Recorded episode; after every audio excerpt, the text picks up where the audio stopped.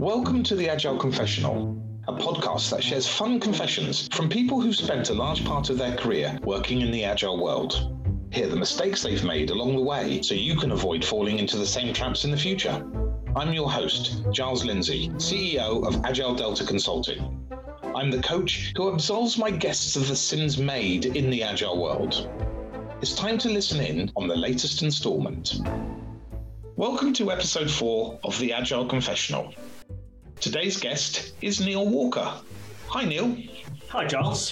Thanks for having me here today. Neil is an agile transformation coach and delivery lead, having worked with clients navigating their agile journeys to transform their organizations. An early agile advocate with almost three decades of agile delivery, advisory, and coaching experience. He's applied a wide range of lean agile practices, from 2001, he began experimenting with using agile practices beyond software and product development, extending this further in 2005 when he led and facilitated a business agility transformation at a global system integrator. Neil, shall we begin? Yes, please, Coach. Forgive me, Coach, for I have sinned. What agile sins would you like to confess today? Well, I've committed the sin of resting on one's agile laurels. A decade ago, I was very satisfied with what I'd already done and achieved with Agile. So I made little further effort to innovate, experiment, or advance what I was doing with Agile. As you've alluded to, I started my Agile journey in 1992. And by the mid 2000s, I'd gone through numerous learning cycles in agile, lean, and other related areas. So by the mid 2000s, you know, I kind of even experimented with business agility, uh, leading an agile adoption and transformation in a global professional services business. So I decided that there was nothing else to learn. I'd, I'd done it. Oh, fantastic. And uh, what did you learn from this? Ah, well, I think I'd achieved a place where I wasn't learning from other people and just doing my own practice. So I felt that I'd mastered it. And so I, I, didn't start. I didn't read books anymore. I didn't get involved with conferences or anything like that. I was just doing my own thing. What I learned was I wasn't learning because it's a constant learning journey and you really do need to just keep trying and experimenting and developing and honing your skills and helping other people to do the same thing.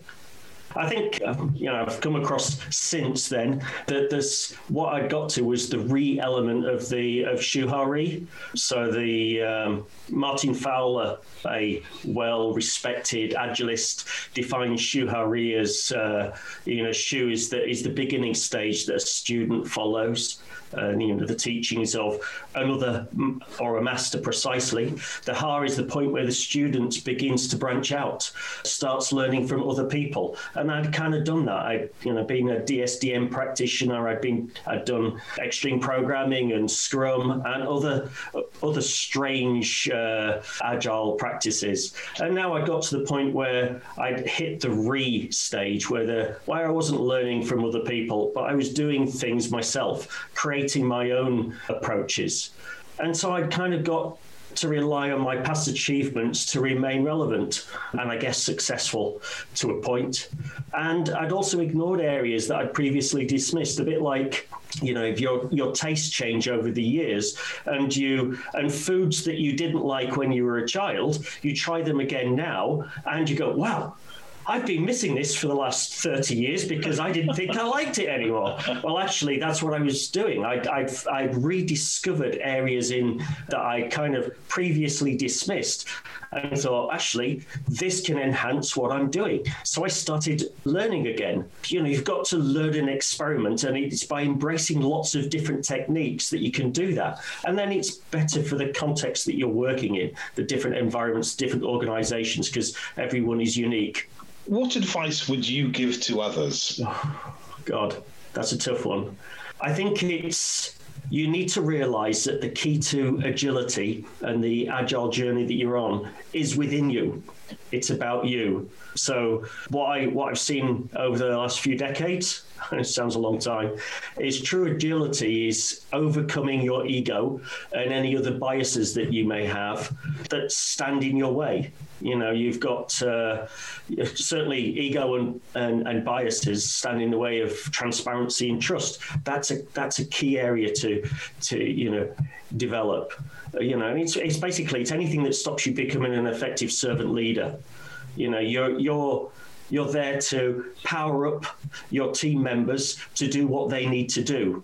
You know, clear the way, clear the road so they can get on with it.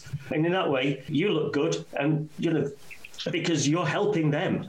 So for me, I think, and my advice is that true agility is is a personal growth. It's a, an ongoing journey, and during that journey, you often have to suffer. You know, from experimentation and failure, um, but it's important to reflect if you don't have the reflection and then you learn from that then you're just wasting your your your time and and your talent really Neil, thank you very much for sharing your sins today. Are you now ready for your absolution and penance? I don't know if I am, but go on. well, Neil, you'll be very happy to hear that I absolve you of your sin that you shared today. and you. your penance is to convert seven Scrum purists to becoming more agile agnostic over the oh. next four weeks. Oh, wow, that's a challenge. not any particular Scrum purist. Just uh, okay, that's that's good. I think I can achieve that. There are a few that I'd like to uh, steer down a more agnostic route. Thank you, Neil, for being here today. Uh, thank you, Giles, uh, for having me. It's been uh, it's been interesting. I feel kind of enlightened now, in an agnostic way. Thanks, Neil. Thank you. Bye, Giles.